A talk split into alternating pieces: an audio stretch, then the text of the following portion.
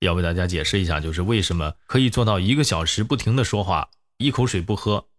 也能够保持一个非常良好的一个发声状态。一般的朋友呢，可能是说一段时间之后，嗓子会出现哑、干、痒、疼这样的状态。凡是出现了以上的这个症状，都是因为由于在发声过程当中，我们的气流没有控制好，我们的咬字器官没有协同配合好，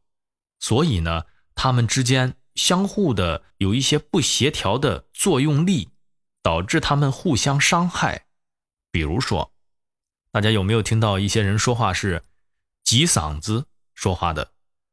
呃，什么叫挤嗓子？比如说这样说话。感觉自己声音一下子浑厚了，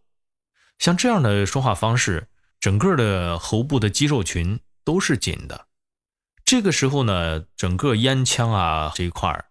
它就不通透了，好像一个上下的这个水管在中间这个位置突然之间变形了，变细了，管子里面的水来了啊，它那一块肯定就会受伤害。水流大了以后，它那一块里边的那个变形的部分。阻力会非常大，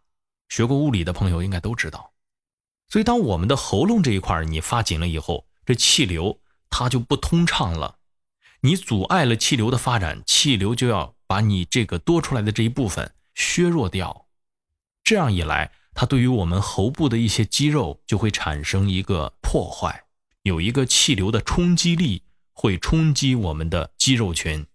你不停的在冲击它。而且呢，这个肌肉在气流的带动下来回摩擦，